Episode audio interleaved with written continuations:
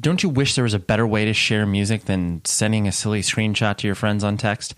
With earbuds now there is. Earbuds makes music social by allowing you to broadcast your music in real time to your friends. The best part is that it's completely free.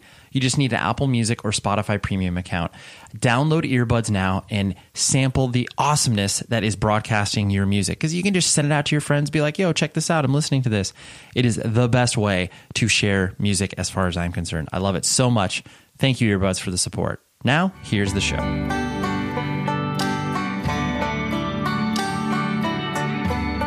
Hello, everybody. How are you today on this beautiful Wednesday, wherever you may be located, whether that's in Japan, whether that's in the United States of America? I hope it's going well for you. I'm Ray Harkins. You're hanging out with 100 Words or Less, the podcast. You're hanging out with me. You're hanging out with our guest.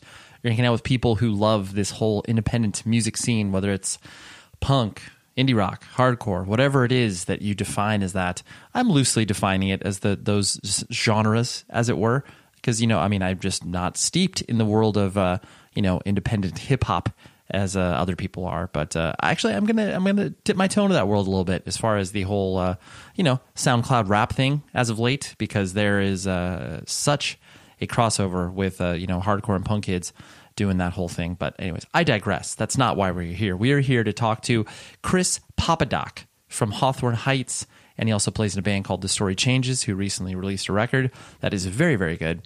Um, Chris has been, uh, frankly, came in my orbit because uh, he was a fan of the podcast, and I got to know him a little bit. We started trading emails, and uh, just a great guy and super enthusiastic about uh, you know music and life. And uh, I just hung out with him recently uh, when I was in Cincinnati, and it was awesome. It was so much fun to be able to go to record stores with him, grab some dinner, and I just uh, sometimes I forget how much fun it is to hang out with people. I know, like as an adult, that's you know that it just becomes less and less because you don't have enough time. You know, you're hanging out with your family, you've got all these other obligations, and I don't mean to say that all these other obligations make uh, aren't fun because they clearly are, and I'm happy to be doing them. But uh, yeah, just to be able to hang, you know, hang with uh, with no other reason other than just hanging. It was really nice, but. Um, more on Chris in a few moments. Of course, I'm going to tell you about rockabilia.com, the only place that you should purchase band merch on the internet, as far as I'm concerned, and use the code PCJabberjaw that gets you 10% off of your order. PCJabberjaw, please use that. They have so much stuff that you could possibly want there from long sleeves to, you know, I actually would venture a guess. I haven't looked, so please correct me if I'm wrong. But uh, they probably have some swim trunks on there because it's you know it's getting summertime, and uh, you know clearly they're going to have tank tops. They're going to have all of your summer attire needs there, and you will be able to meet them and order them and save ten percent off by using that code PC Jabberjaw.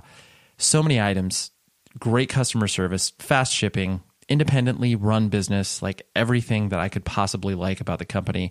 Um, it's just it, it, all lines up. So please order from rockabilia.com. I love them very much and I love their continued support of this podcast. So thank you for that. Uh, what's been happening with me? Well, next week, or yeah, I'll be on vacation, but I'll be still still be getting you an episode. So don't you worry your pretty little head about that. I'll be in uh, Tahoe. I'm actually trying to meet up with uh, a person to do an episode up there which uh, more, I don't want to reveal a person because in case it doesn't happen. But um, yeah, so it'll be nice to be able to uh, get away with the fam and, and just just chill for a minute. I'll be up in uh, the Lake Tahoe area. Um, I don't really know what to do up there per se. I think it's just going to be a lot of relaxing and you know maybe venturing into Reno to you know hang out with uh, some friends and you know eat some good food and stuff like that. But it'll be a lot of hanging, which I'm looking forward to. And um, yeah, that's all I got from that. But like I said, Chris, so many of you may have an opinion of Hawthorne Heights because you have either uh, you know been aware of them because they are a massive band and they you know kind of broke through in the I'd say mid 2000s and were a surprise to everybody to be able to sell like, you know, a million plus records as far as like, oh, wow, where did this band come from? But um, they are hardworking individuals. They are a very independent minded band. You know, they screen their own shirts. Like, there's so many things that uh, you know just a passing glance at this band would not reveal. And then when you do just you know a little bit of research you're just like oh no, like they're they're the real deal and they put in the work. Um, and Chris is just a very emblematic of that. And I think that uh, our conversation reveals that in many different ways. Like he's got a uh, he's got a kid. He claims straight edge as an adult. There's so many things that are unique to him and uh, his experience. So I want to dive in. And plus, he, he's he, he's an adult, and like he he's in my opinion, he's got a good perspective on things. So, anyways, this is Chris, and I will talk to you as I always do after the episode.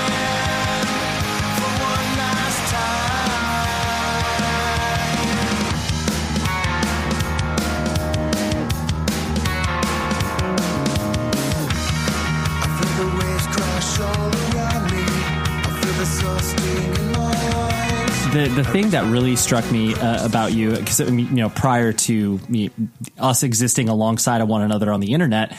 I, you know, wasn't familiar with you until we, you know, started corresponding about, you know, the podcast. And then I, you know, knew you played drums in Hawthorne Heights. And, um, but the thing that I really, really kind of, you know, appreciated and admired about you was the fact that you, uh, not only do you support the things that you like, but you like really dive deep into that support in ways that you know frankly uh, like children usually do, you know, like like kids when they first get into something, they're like so excited, and you know they can't wait to tell everybody about it. Um, but you, being an older person, uh, I mean, I define myself as old, so you get included in that category as well. um, your your enthusiasm, I don't know, it just kind of uh, it, I don't I don't really sense that enthusiasm kind of across the board um, from people, you know, whatever of all ages. But um, I don't know. Do you kind of notice that about yourself, or am I like, you know, completely wild in that observation? No, you're right. But let me like, okay, so like, look at yourself. Like, I think all of us that are kind of involved in this punk and hardcore and whatever the music scene or the subculture that we're in, I kind of think that we all have that. And I think that's why it works for us. But there is something really cool about yeah being in your mid 40s and still being excited about i don't know like a guy who makes his living by making t-shirts in his garage. And it's just like yes it's so cool. It's just cool to see like a grown individuals doing their thing and making that their thing. Like that's their lives. And that's like they do it for fun, but they do it for their livelihood, and and I just really like to support that as a whole. And you know, I'm a child. Right. I think I think we're all kids, right? I mean, there there does. I, I try to really. I, I don't disagree with you. I try to frame that in my head of like you know the the concept that we all are you know excited children in this thing, and you know we all feel like we're doing adult things, but we still feel like we're the, you know, whatever, 18 year old person just getting into the thing or whatever. But mm-hmm. like, I try to reflect on like, okay, like, do my parents feel that, you know, like, do they feel that they're, you know, whatever, my parents are, you know, late sixties, early seventies. And like, does my mom feel like she's like 35 mentally, you know, she still feels like, you know, an excited, excitable young person and I do, and I'm like, and I don't want to f- fall in that trap of like the whole Peter Pan syndrome of like, oh yeah, well everything used to be good when this was happening, and like that, you know, you like you don't grow as a person when you are just you know this this child forever, you know, because I'm sure you think about that. True. Actually, I've never really thought about it like that, but but you're correct. I can say that I talked to my mom about this recently, and I was like like, okay, it's like, do you really feel your age? And she was like, not mentally. And I was like, okay, cool. Cause I was like, when I think about her in her 40s, and I'm like, oh, you know, it's my mom. She's, you know, she's older, whatever. But like, she told me that she never felt her age. So I'm like, okay, maybe, maybe as we get older, we really don't mentally. I guess it depends what our lives are like, though. Cause I mean, you see you see somebody who's you know maybe five years younger than you, and they just look much older. They look worn down. They don't look happy. So maybe it's just how we're living our lives and the things that we have. I don't know. It's it's really about your mindset. But yeah, you're right. If you don't kind of take stock in the fact that you're getting older, you're you know, and like, oh, I have to think about things differently now. Um, but really, like, I think what it comes back to me is um, I have a kid. You know, I haven't. Well, he's almost 18, but like, so I got to kind of redo everything because he's involved in this music scene as well. So that's kind of where all that spark came for me. I think that helped anyway.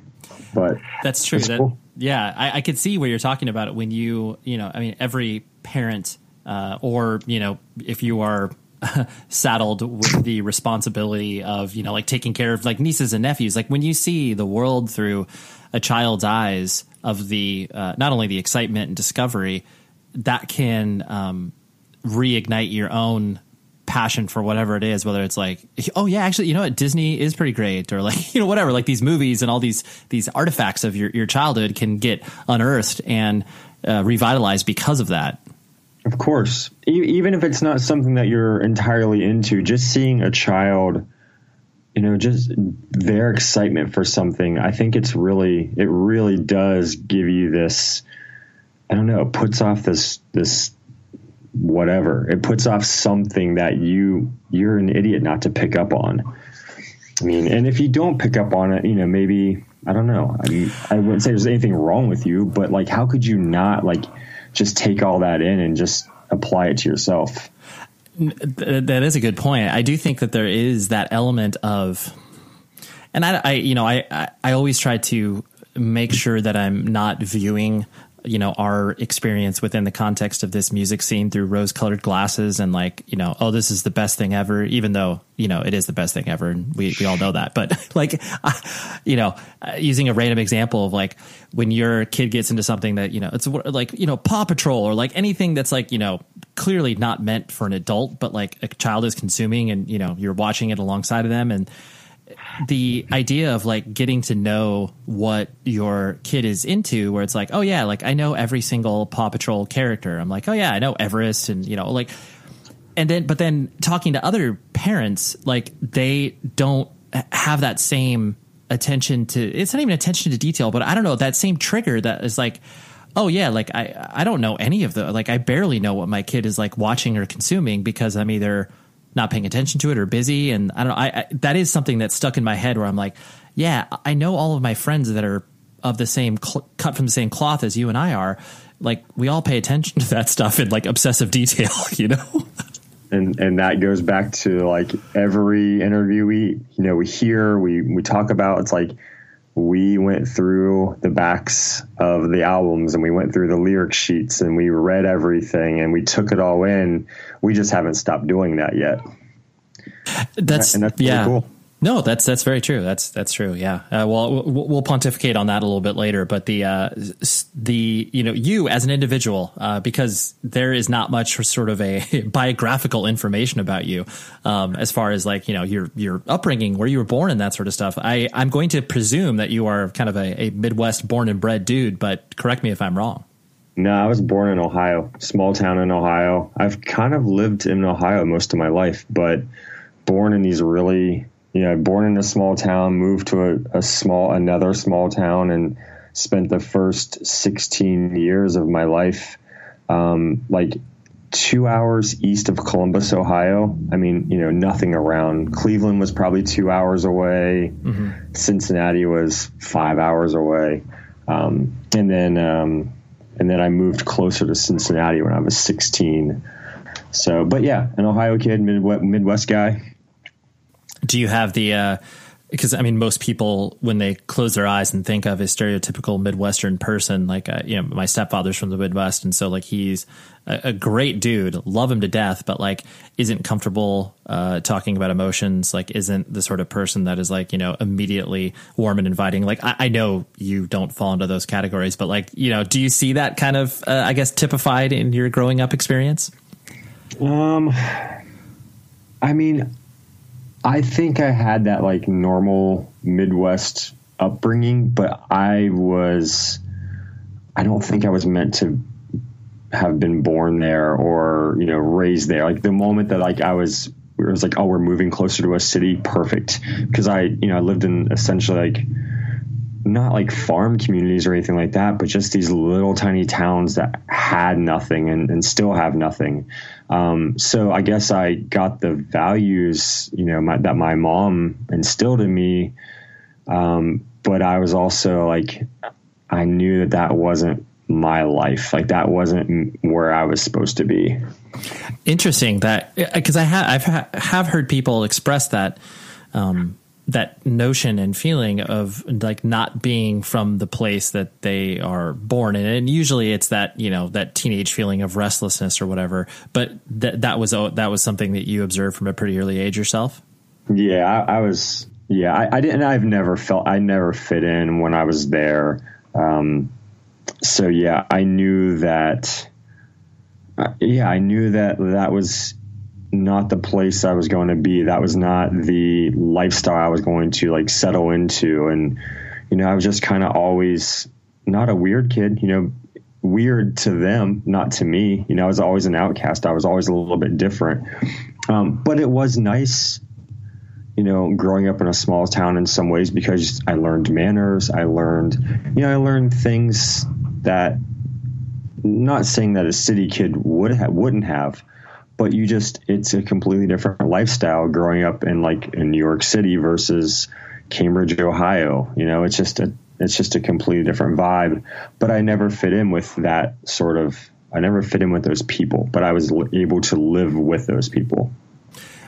Totally, yeah. I, I, do think there you hit on something that I think everybody needs to experience, not only from the you know traveling and getting outside of your own world that you experience on a day to day basis, but I, I think that people do need to spend time in you know smaller rural communities, you know, in the country, and uh, all those you know kind of experiences that you know people realize that it is important, but I, I don't think the level of importance is placed on it just to see where it's like oh yes, like not only is this extremely different from um, you know, e- even uh, like smaller cities where it's just like mm-hmm. typical suburb living is completely different than you know these these small towns that are littered throughout the Midwest, where it's just like, oh yeah, we got a one stoplight, and you know, you want to do something, you hang out at the local, you know, Dairy Queen or whatever. Exactly. Right. yeah. uh, so I, people aren't going to like communities like that because the, destination isn't there's not a lot to do that's why people go to cities but um, you know from touring like when you play these little tiny towns places that you would never ever go to but they're all kind of the same they're just the the geography is different the people are kind of the same though but yeah without touring i don't think i would have even visited as many of those little towns as I, you know, became an adult, you know. Sure. Um, but it's nice. It's something to experience. I can't say I love it, but I still appreciate it. Yeah, absolutely. Well, I mean, you like it enough to, you know, still stay relatively anchored to, you know, Ohio as a as a base of operations for you. So sure. um, and so, what was your family structure like growing up? I mean, it sounded like your your mom was obviously present just from what you were saying. Um, but you know, brothers and sisters, what did the household look like?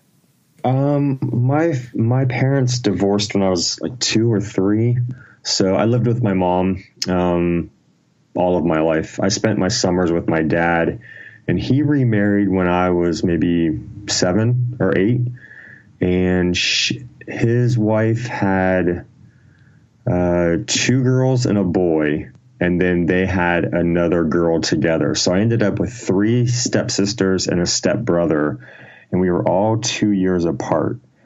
Um, so whenever I would go spend my summers there, spend the holidays, whatever, you know, that was my, they were my brothers and sisters and, you know, and still are. I don't see them a lot these days, but, um, a couple of them I still talk to like via the internet every now and then, and they'll come see shows whenever they can. But, um, but yeah, it was just me and my mom in the house. Um, no, you know, so I had a half sister, but I never lived with them for more than like you know a month at a time. Sure. And was that what age were you when those um, step siblings were introduced to your life? Uh, I, like I said, I think they got married when I was anywhere from I don't know seven to nine, okay. something like. That. You know, I was I was young. Sure. So when I was a teenager, you know, as I was coming up and growing up, I did have, you know, for that time I was with my dad in the summer, I did have like you know, kids around. you know, I, I did have a little family thing going on, and then I would go back to my mom's, and it was just back into like my friends. You know. Sure, sure. Was but it? I, I was like an only child, you know, and I am an only child. Like that's how I classify myself because I was with my mom, you know, ten to eleven months out of the year. Totally. Yeah. Yeah. It, it is weird when you get thrown into that scenario of the, um, you know, here's these, these people who are your, you know, step siblings. And, you know, I mean, as a kid, you're stoked because you're like, oh, cool. Like I, I get to play with them and stuff like that. Um, but then, yeah, like the, the familial notion of that is, is, it, it's hard to wrap your head around um, as a kid, where it's like I, I'm related to them, but sort of not, and sort of. I mean, yeah. clearly that's why it's a step sibling, but it's sure. just weird. And I think I think when we were all younger, um, we connected a lot more because you know when you're young you're a little bit more pure and you know you haven't like you haven't found yourself so like everything just kind of accepting of everything then as i got older and i started like separating because I was like, I'm not like them at all. Like they're, it's just, we're just not the same. And, and that's when I noticed like, oh, okay, I don't really click with them the same way I did when I was little. So my time hanging out with them did, you know, kind of fade away just because there wasn't a lot in common. And our, and our common denominator was the fact that, you know, my, is my father. Yeah, for sure. That makes total sense. Uh, and so, kind of like you mentioned, you always felt, um, you know, a little, little on the outside looking in, and not really, uh, you know, feeling like you had your solid group of peers. I mean, like you mentioned, you had friends and everything like that. Um, what element of that was it just because of like the stuff that you were into, or was it just kind of like who you were as like a person uh, that you felt like you were, you know, you were you weren't like the rest of uh, the peers? Uh, it was more about. I mean, if I had lived in like a, you know, if I had lived where I live now in Dayton, Ohio, it would have been completely normal. You know, I mean, I guess. Um, you know, I was I started skateboarding when I was you know young. I was like riding BMX bikes and like listening to like hair metal when I was you know a, a kid, like nine, ten, and but as I got older, I just became. I knew that um, you know, the alternative appealed to me, and that was not really a thing where I lived. So there were very few kids um, who were like me. So I just, you know, I like, like for example, when I was playing basketball in junior high, I got made fun of because I wore my skateboard shoes instead of like wearing Nikes, and I was like, well. I'm gonna go skateboard after the game, so this is a I'm convenient thing. yeah, now and uh, and it was just that thing. I'm like, oh, I'm not. I guess I'm not a jock. Like I'd rather go skateboard. And all of my jock friends were just like, you know, they said the, you know the f word, and I'm like, okay, time to quit playing basketball for you guys, and I'm gonna go ride my skateboard and actually hang out with the five kids that I do connect with. So it was never that I felt like. I mean, I always felt different, but I just think that it was the product of the small town I was in, and the fact it was like 88. You know, like the the subculture had never made its way there, and still has not made its way to those towns. Yeah, I know it is funny to think about that. Where I mean, clearly the you know internet uh, has rocketed uh, everything into you know everyone's hands and and homes and everything like that. But there are still so many wide swaths of not only the world but America that you know just don't like even if you have all of those access points it doesn't mean that you'll actually be able to find that access point. Like you need to know what to google in order to get it. Like sure. Sure. Yeah. Um so I guess on that topic, like how did you get kind of you know intro to subculture? I mean, it sounds like skateboarding was was kind of you know I mean that's many people's entry points, but it sounds like that was one of yours. Yeah, um, like I said, I was riding BMX bikes, so I was getting like the BMX magazines, and then I probably found like a Thrasher or a Transworld, and one of my friends did have like a you know like a generic skateboard, and I always liked riding it around. I had like a penny board, and I would like bomb hills on that and stuff. So skateboarding was always kind of there, but yeah, it was it was 100% like either a skateboard magazine or you know one of the videos. Um, like that is like I had these two videos that I they were like called skateboard superstars, and it was like Christian Hosoi and I think Tony Hawk. It was like a lot of the POW and like Santa Cruz guys. It wasn't like a, a team video, but it was whatever. Sure. And um, I remember specifically hearing Coolidge by the Descendents on that video, and I was like, oh my god, what is this? And that was kind of that was the moment where I was like, okay, I found the music. And uh, and you know, but yeah, skateboarding and we had this strangely enough, for a small town, we had this um, like a VHS rental, you know, like a video rental place, which you know most people don't even know anymore. But the guy got skateboard videos, and he got all of them. Like he got every Powell Peralta, every Santa Cruz video.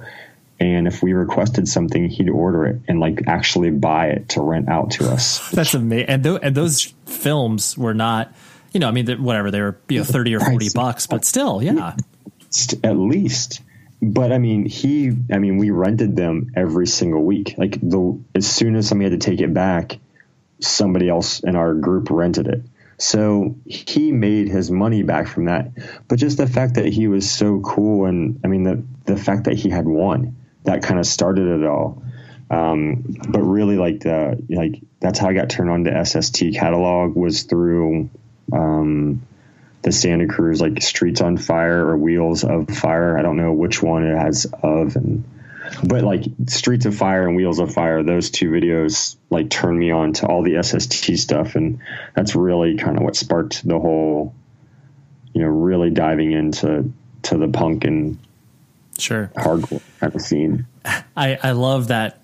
I mean, because everybody definitely has that sort of, uh, you know, uh, curator, gatekeeper, whatever label you want to put on that experience, where it is a person who, uh, you know, is just kind of like either stocking stuff or showing you stuff or you know introducing you to books and like you know people have so many in, you know jumping off points but i always love that pure distillation of when people are first getting into the thing and when you do have that access point. And to be honest, I haven't heard the, you know, the, the video store employee. Usually it's like, you know, uh, a random record store or whatever, but like the video sure. store employee, like that's a, it, it's the same exact concept as, you know, a person at a record store playing cool records for you. They're just like, oh yeah, well, these kids are continually renting this, so like uh, I'm making money off this. So yeah, sure, yeah. I, am just going to order as many videos as I possibly can. Supply and demand.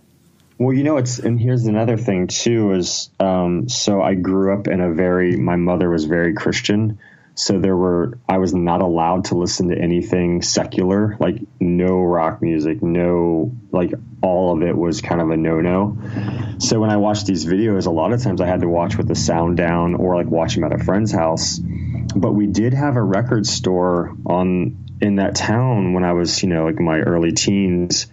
And I remember going in there and they had like a punk and metal section but I knew that I could never buy that stuff. So I had the record store employee that if I would have been able to go in and buy whatever I want and say, recommend me something, I could have dove really deep into stuff. But not being able to like actually like, you know, having to like hide all of my tapes or like, you know, I had to put them in a box under my bed. And then when I, when she did bust me, it was like, I got grounded for a month. Right. Yeah.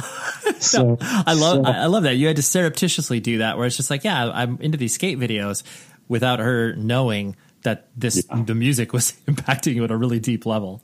Oh, when she heard "Wasted" by Black Flag, and I was like, "Oh, this is gonna be the part where he says F, the F word." I'm like, shoot, well, this video is over. this is done. And she's yeah. like, what did he say? I was like, mom, it's, it's just music and a skateboard video. I was like, I'll watch it with the sound down. Dude, I, lo- I love those like kid logic compromises where you're just like, yeah, this is not what I care about. Even though you're like taking copious notes on every band that's played. Oh, I, re- I put up a boombox to the TV and recorded everything. That's so was, good. That was my soundtrack. That's amazing. Support for today's show and frankly, support for my life comes from Sonos. They are the best speakers in the game and they meticulously design every speaker from the inside out. They're experts in acoustics and engineering, even work with Oscar and Grammy winning producers, mixers, and artists to ensure an immersive listening experience. Getting started is like the easiest thing ever. You just plug your speaker in, open the app, and then connect all your favorite, favorite streaming services. You start with one speaker and you can build more into your home. You can also connect your TV or turntable to listen to everything that you love. And they all work together seamlessly so you can customize your own sound system. Now, I cannot tell you how much I love Sonos before they even came on this very show to hook us, hook me up with a Play 5, which was the easiest thing ever to set up. In less than five minutes, you are streaming music to whatever room you're setting it up in. And I was able to connect my Play 5 with an older model that I had, and I'm able to hook it up in my son's room where he was like, oh my gosh, this is so much fun. I can listen to music while you are listening to a different song downstairs it is awesome. Like I, I used to just be like, okay, well, you know, when I'm not in my office and I'm downstairs working, I'm just going to listen to my music on my computer. But now that I'm porting it over to my speaker, I am listening to more music than I ever have before, which sounds even that sounds crazy to me, but it is the absolute God's honest truth. So I love it so much. And you need to go to Sonos.com to learn more, but their devices are absolutely incredible. I recommend it for anybody who is a lover of music, who's a lover of sound, to dive into Sonos, okay? Please do that up and your life will be better, okay? sonos.com to learn more. It's, so then as you started to kind of, you know, uh, develop your, your passion for music and then, you know, the, the idea of like you wanting to play in a band hit immediately, or was that something that you had to kind of, um, you know, work, I mean, clearly you had to work your way up just as far as, you know, your probably your age and all that sort of stuff. But did you want to play in a band immediately? Uh, I started playing drums when I was two. Like I got a dr- little drum kit when I was two that I just, you know, thrashed on. I didn't play, I just hit it. But when I was around, I don't know, say eight or nine, playing baseball, whatever, I just had, I remember I made all these like elaborate drum kits out of like boxes and like um, just anything metal that I could hit for cymbals. And I would create these massive drum kits and then I would play in my house along to like whatever my mom was listening to. And then I do remember like carrying them to my friend's house and I would set him up in, in his backyard, and he would like put on a record or whatever, like J. Geils band or something, and I would just play along to it.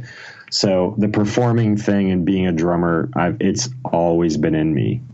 Um, but I started playing in the church band when I was 12 or 13, just because I wanted to play drums in front of people. And so it, yeah, it's, it's always been there. I just don't think that I really took it super seriously or even really started practicing until I hit maybe like 15 or 16. That's when I feel like I just kind of got it and like I had performed in front of people, so I knew how to like play.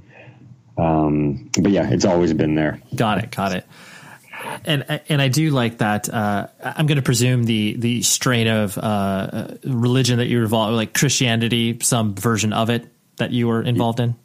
Yeah, it was a Pentecostal church. Oh, okay. Yes, yes, that's very, very, very typical Midwest. mm-hmm. Yep. Um, and I mean, and I'm guessing that too because obviously with the you know the the secular music and all that sort of stuff. So, um, the and I know that uh, you know you've been you know public about the fact like I mean you're you're straight edge and I know that you have um, you didn't arrive to that when you were you know whatever 15 16 years old. That's something that you know you arrived at later in life. And I know that you had uh, struggles with addiction and stuff like that. Or maybe I'm just conflating what you were going through in regards to that.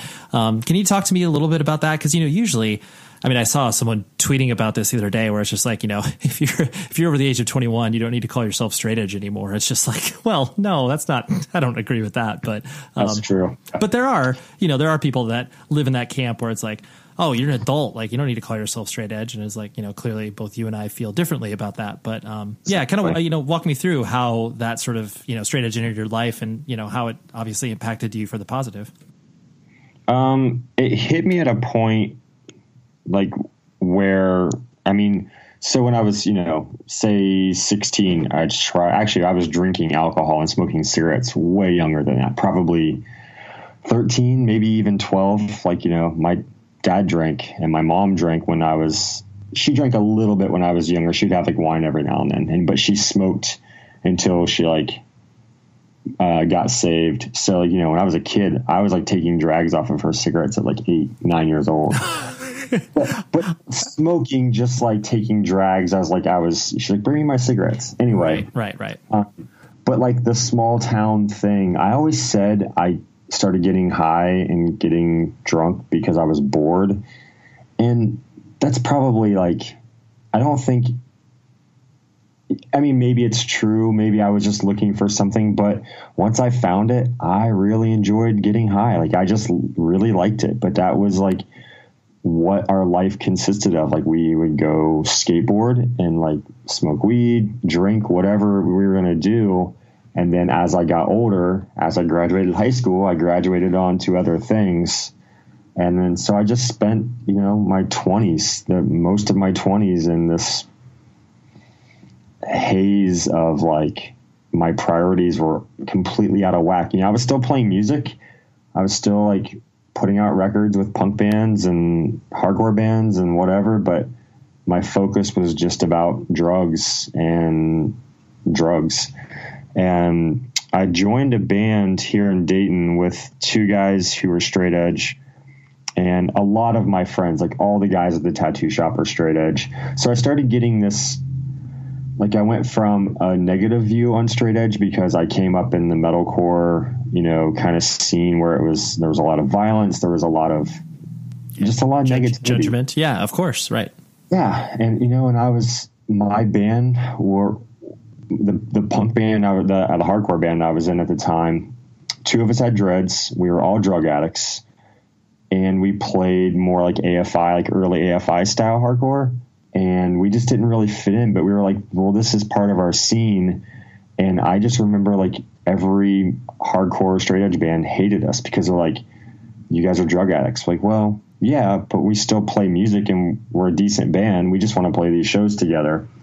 So shortly after that, I joined another band with two straight edge guys and I started just to see like, oh, I really like these people, and seeing them and their community of straight edge friends, it just kind of really changed like how I was viewing straight edge as a whole. And then personally, I kind of hit, I just hit rock bottom as far as my drug use went. Just like a three day waking up and going like, oh my god, what what have I just done to myself that I just paid for? And uh, dude that's so I, you, I mean p- people share those stories but then the, the button on it, it is the fact yeah like you are literally paying yourself to like not remember yeah. like yeah just days of your life. But yeah that's very true. I just hadn't yeah. heard it expressed that way.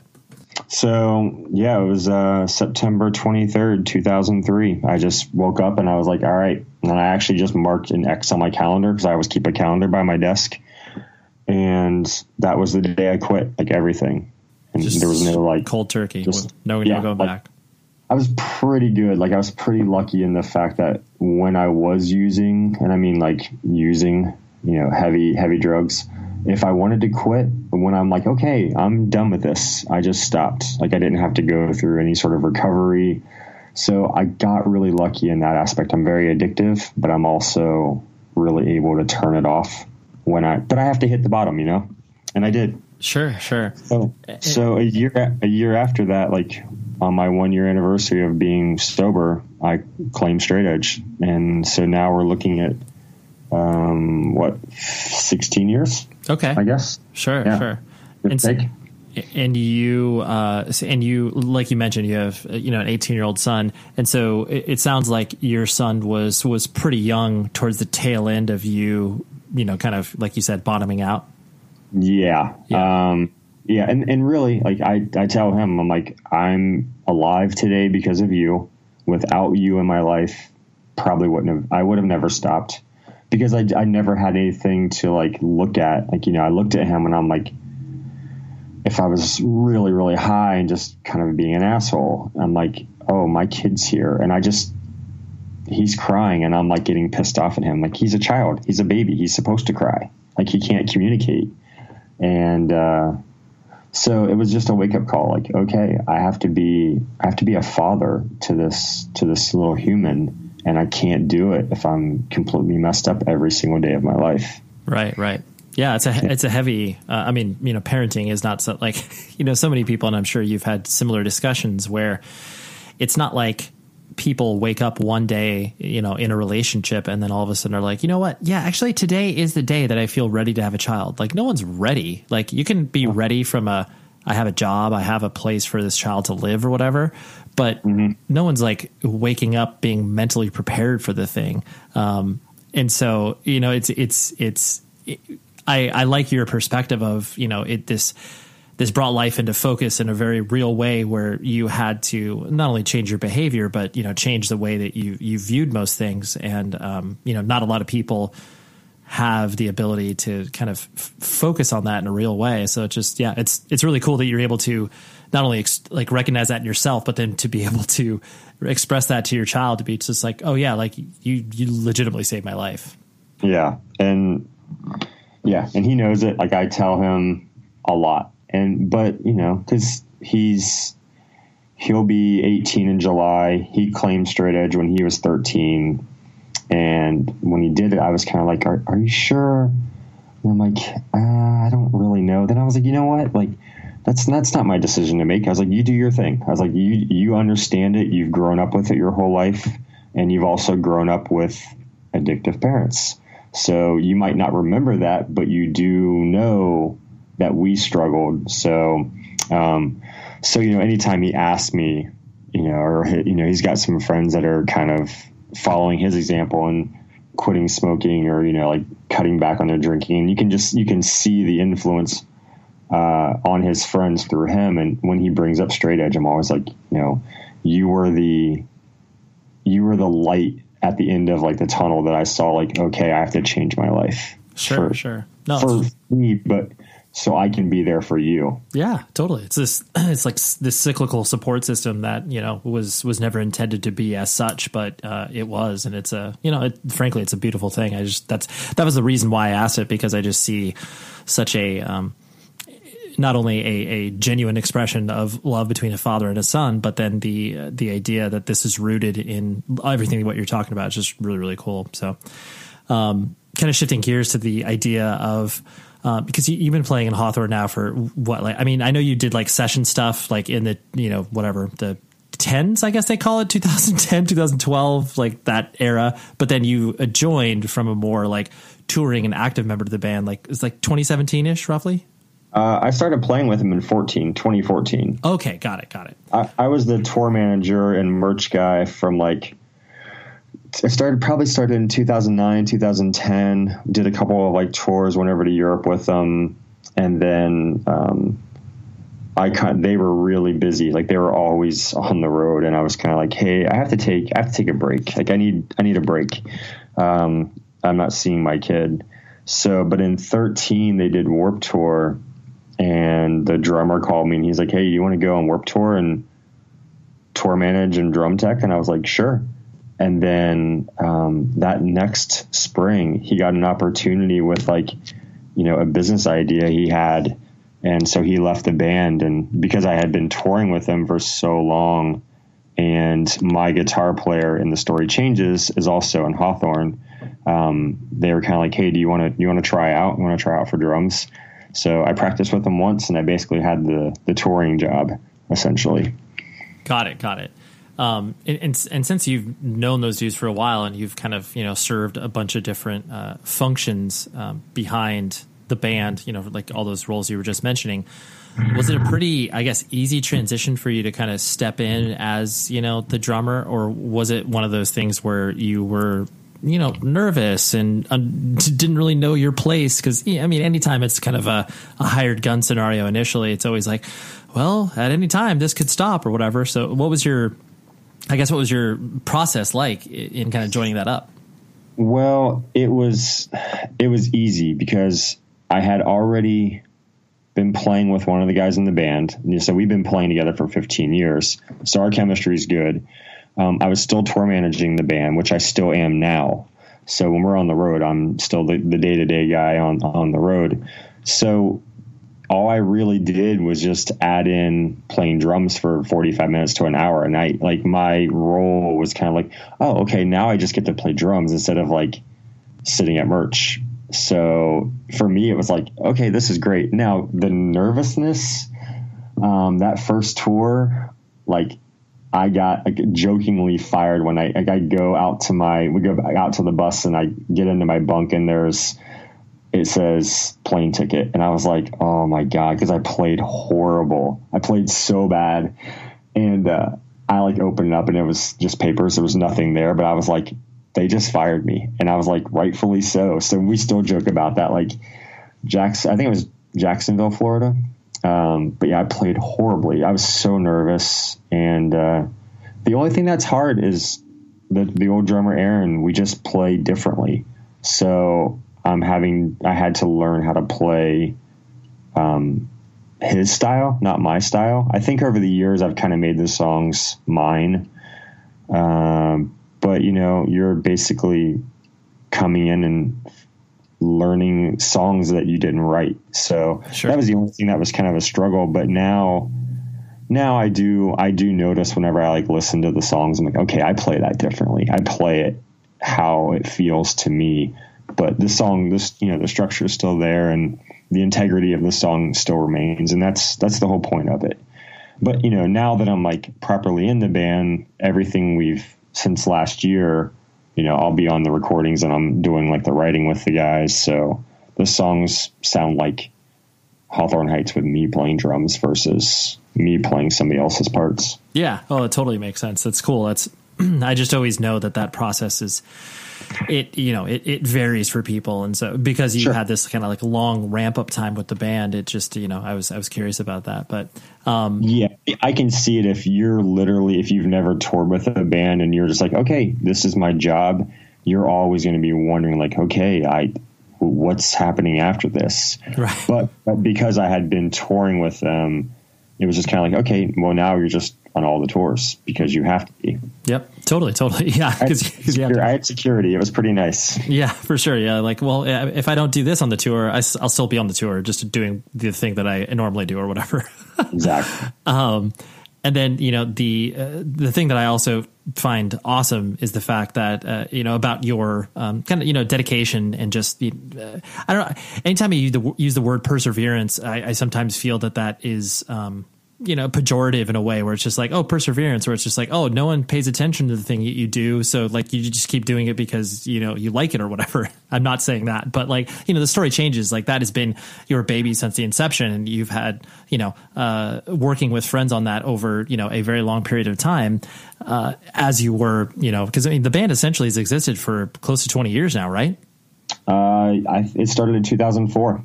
So Yeah. yeah, we're, we're doing some time. Right, right. And so and because of you, I mean, how much you change as a person, you know, over time, stylistically, and the music that you're into, um, it, it you know, it, it just has to be interesting for you to kind of like still be able to put music out with this and you know still have people pay attention to this thing albeit you know a smaller audience than you know Hawthorne Heights. But like it, it still is is a pretty interesting thing that you are experiencing. And I, i'm sure that you know I, there's no real question in this but just the idea that this exists in this world where you uh, you know ostensibly could just you know, not do it anymore but you don't.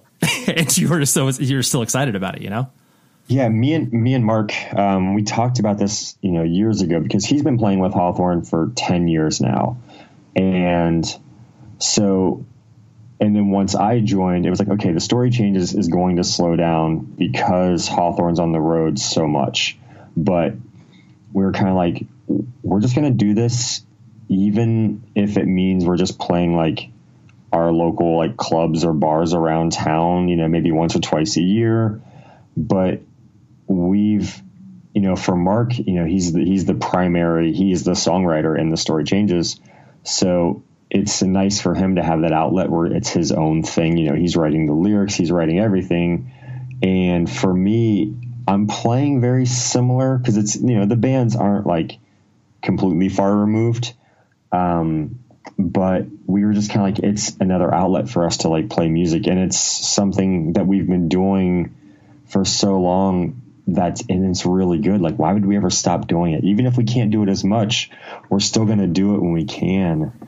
And, um, you know, but it's all kind of depending on how much stuff Hawthorne goes on because all of us in Hawthorne handle a lot of our, like, me and our singer JT print all of our merch for the most part. Um, Mark handles like a lot of our design and like web, you know, social media stuff. So there's always something going on. So that kind of cuts into like, you know, the story changes time. But we've been making it a point to like get together like every week. Like, okay, let's just go, let's just go practice. Even if we just get together and just hang out and like play for a half an hour. We're just going to do that because we still love to do it.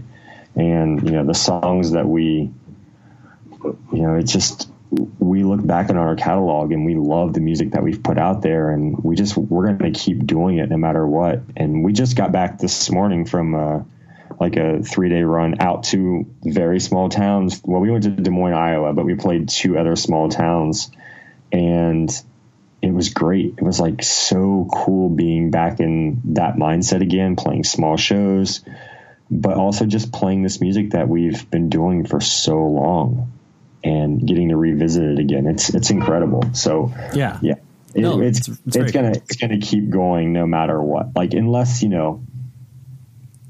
It, it would be harder if like one of us moved away then it would be like okay how do we do this but you know we live a mile and a half from each other, and our practice space is two miles from our home. So, yeah, we would be silly not to do this. Sure. yeah, totally. You're like, as long as the enjoyment is there, we'll, we'll, we'll key into this. And it's very enjoyable. Right. Um, something that uh, this isn't a difficult question to ask per se, but like, you know, Hawthorne Heights is a real easy target for people to make fun of, you know, as far as like, oh yeah, a band that, you know, was huge off like, you know, really sappy lyrics back in the mid 2000s. And like, you know, there's a lot of jokes that can fly around about the band as far as like, oh, like they're still touring, like they're still relevant. Like so many of these things exist um, in the ecosystem. And, you know, of course I'm being uh, devil's advocate, kind of like, you know, hyperbolic in the way that I'm presenting it.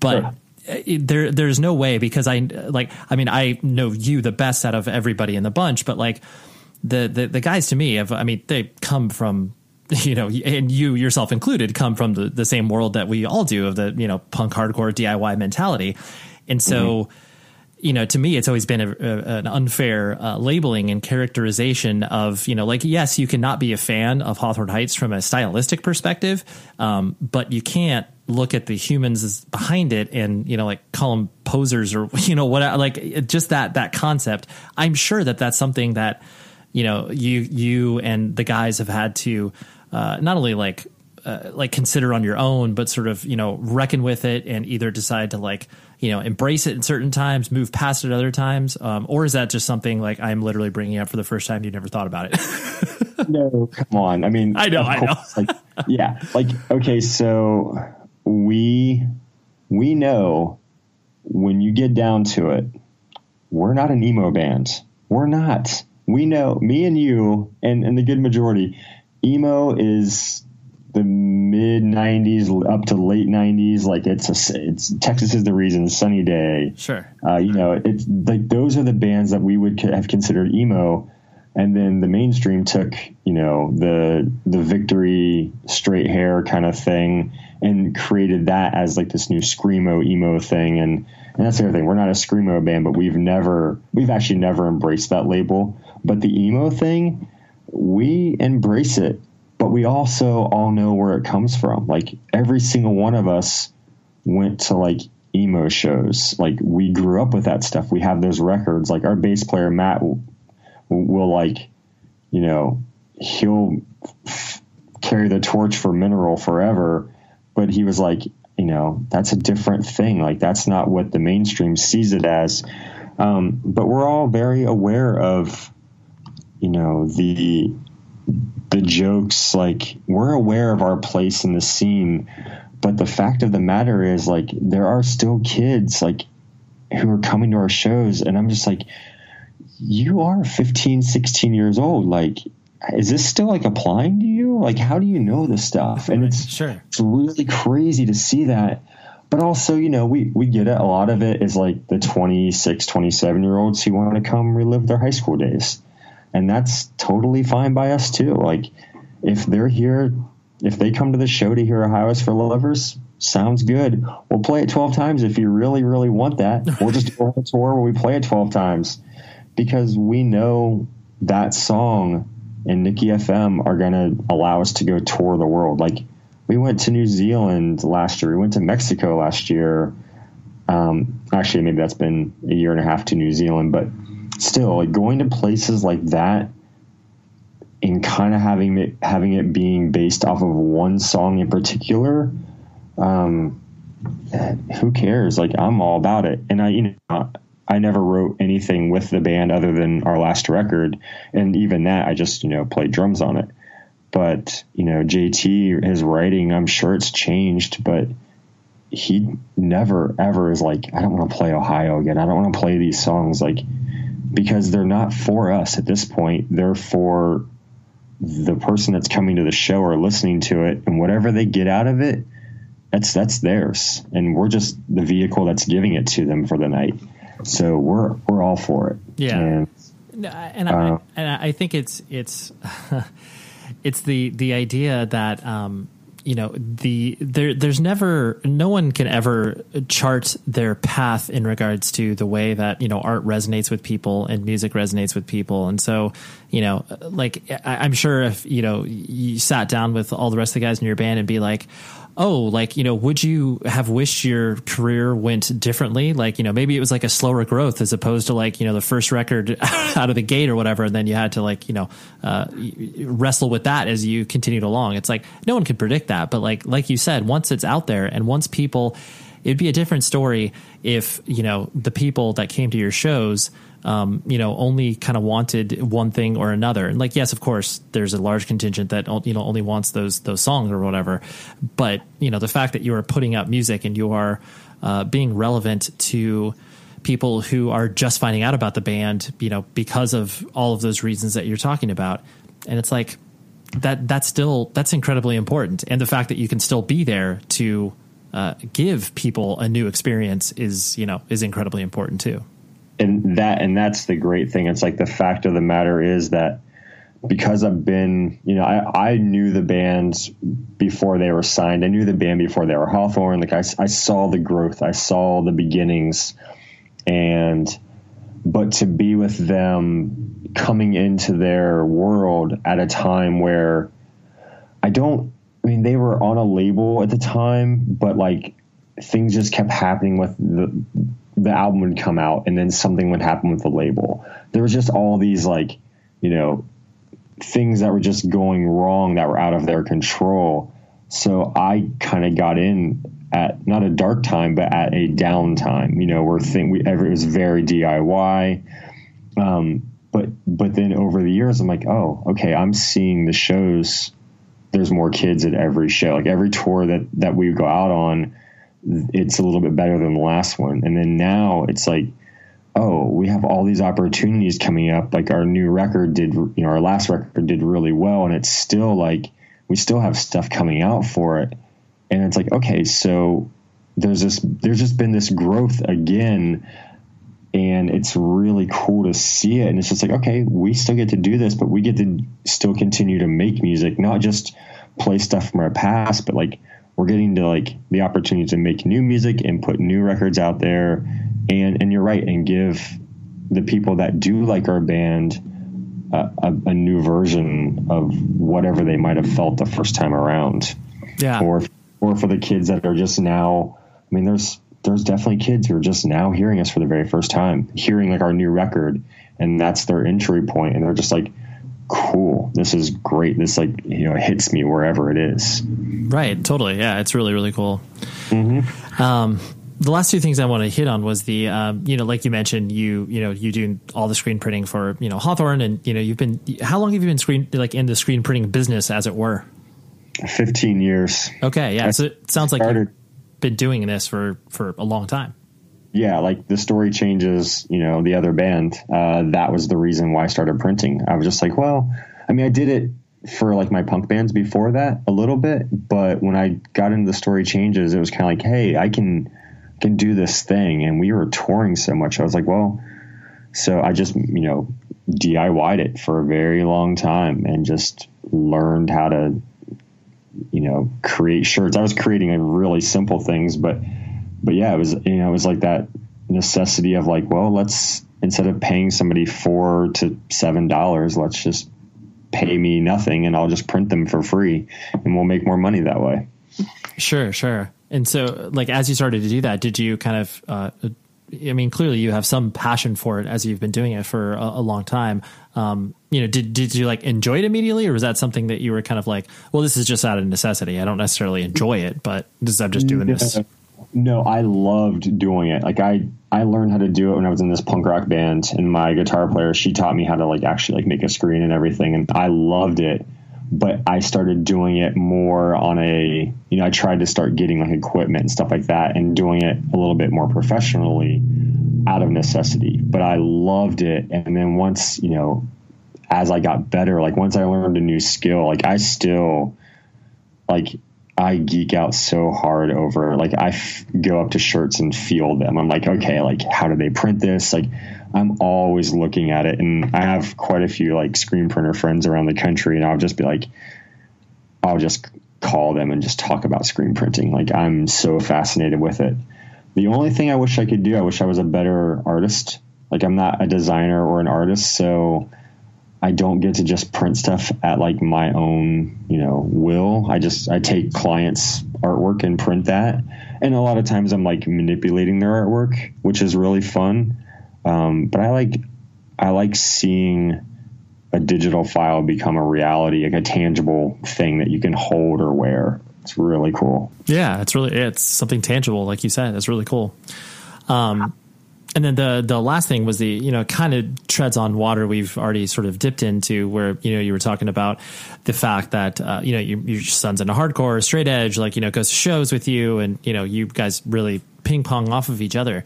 Um how i guess how was that kind of like evolution? Because you know clearly most kids reach a point where they're like like my parents aren't cool. Like whatever they're into like i have to you know not be into you know? Um like did you ever experience that? Or like what was the evolution with that? Um and were you not saying you were forceful where you're like you know upon age seven you get Gorilla Biscuits start today or whatever but like you know how did that process kind of like go for you?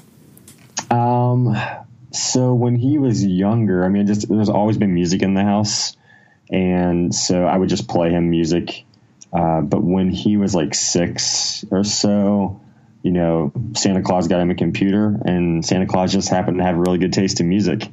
So there was just all this stuff preloaded onto his computer when you know when he got it, and he kind of just listened to that on his own. But it was you know stuff from my collection, and then he just kind of stayed in that like world where he he liked what I was listening to, or I would just play stuff in the car all the time, and he just kind of gravitated towards it. Um, but I took him to his first show when he was like seven or eight. It was uh, he was he loved loved Strike Anywhere, and they were playing like they did like a Bridge Nine tour, and I took him to that show and he loved Dag Nasty. Like that was like those were like his first two favorite bands.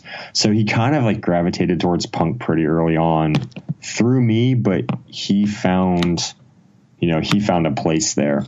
Um, so he started going to shows and just kind of really embraced it. And I was like, okay, at some point he's he's changing. He's going to get out of this but he's been skateboarding, you know, all of his life kind of thing, you know, since he was seven, he's been riding a skateboard. So I think it just kind of, that was, I mean, if you see him and you see me together, people always think we're brothers. Like they never think we're father and son, but like he is, he's me. He's just a younger version of myself. Um, but he has recently, like I noticed, you know, as he's almost 18, sometime like his change in music he started getting into like the beat down like hardcore. He started like actually moshing and i've like i've never moshed a day in my life. Like i'll do dog piles and like finger i'll just point my finger at some singer's face and scream lyrics at him but like you know the moshing thing is just never i don't get it. Like i still don't get it. And that's like his thing. He's like all about that. And uh and i was like okay here's where he's breaking away from me. Like he's into like super heavy like hardcore bands, which I'm also into, but that's not my like main. That's not my main focus in hardcore. That's not my main love. Um, so it's kind of strange because he is he is finding his own path finally, but it's still it still lines up with what I'm you know into. Right. Well, and you have a context for it. You're like you know it's not like he's you know bringing home this like completely alternate universe for you where you're like I don't even know what world this is. It's like no exactly right.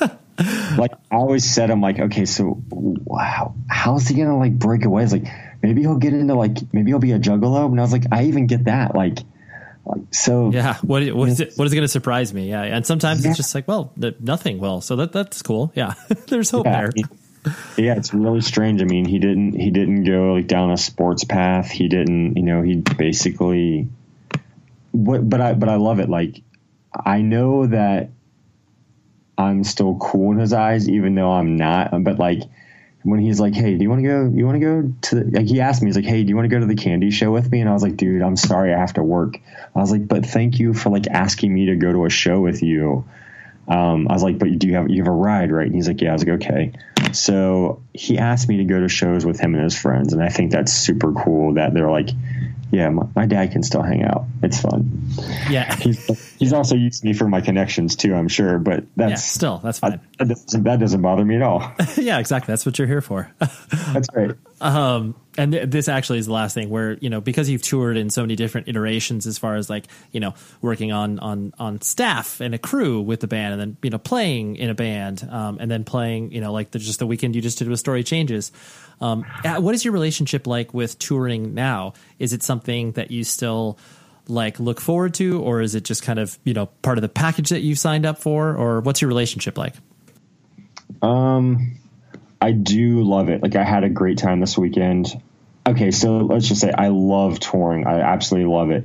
But the idea, like last year, Hawthorne did um, four months straight. We had a we had a like seven to eight days off, which I went back out on the road and like went to hardcore shows.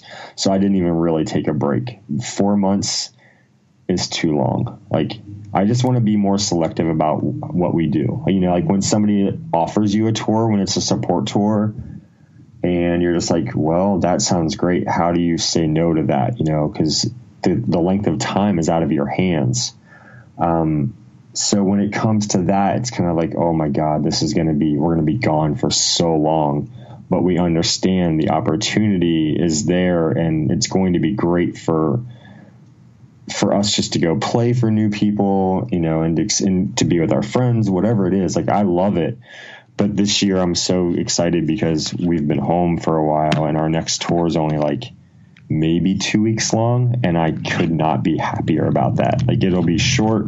We'll come home. We'll do it again. We'll come home for a while. So I think you know as as we get older, like you know the other JT, you know his daughter is ten or eleven, maybe twelve. You know she's maybe even a little bit older than that, but like you know he's missed a lot of his a lot of her time and for me, like as my if when my son leaves the house, maybe I'll just be like, okay, I just want to stay on tour all the time. But I'm trying to like be with him this last you know year or two while he's still home with me. Um, but I but I do love touring. Like I mean, think about it, like everybody that we know is through music and touring for the most part, and that's where you go see your friends. Like you know, tour is about playing the shows, but really it's about going to hang out with your friends for X amount of time on the road. Yeah. That's why it's, it's like, ah, they, they keep touring with the same bands. It's like, well, they obviously get along really well and they're friends and they just want to go see their friends while they do this thing.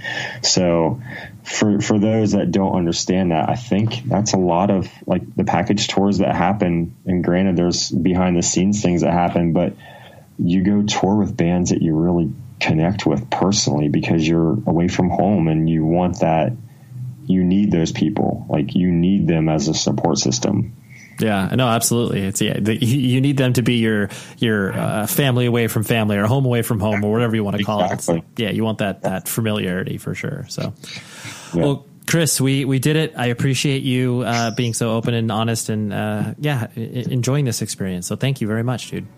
I love it. Thank you very much for having me. Right. Thank you very much, Chris, for hanging out.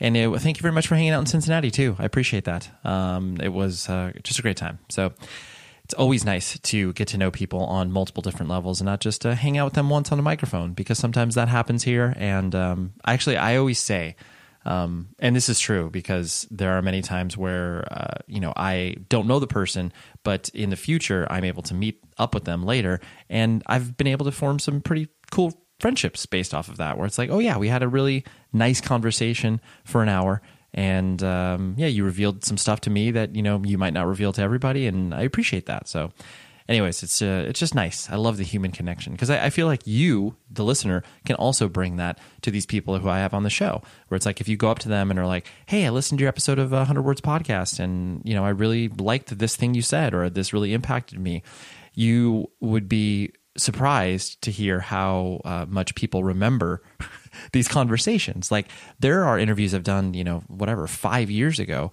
where I still get either emails about or I have communications with the actual person who I interviewed, and they're like, "Man, that was."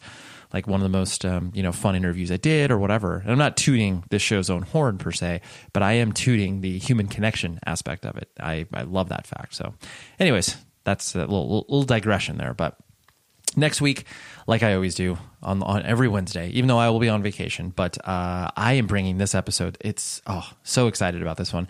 James Bulloch, who uh, is commonly known as Human Furnace from Ringworm, the classic legendary Cleveland metal hardcore band. He came on the show, and uh, I'm not gonna lie, I was a little intimidated. I was like, I don't really know how I'm gonna approach this interview but we were able to roll up our sleeves and uh, you know develop a little bit of a, a, texting friendship before we, we hopped on the uh, the good old interwebs to talk, and it was a great conversation. So that is what I got next week. Just a reminder: today's show. Of course, is brought to you by Sonos. And if you do not own a Sonos speaker, you need to go to sonos.com to find out more.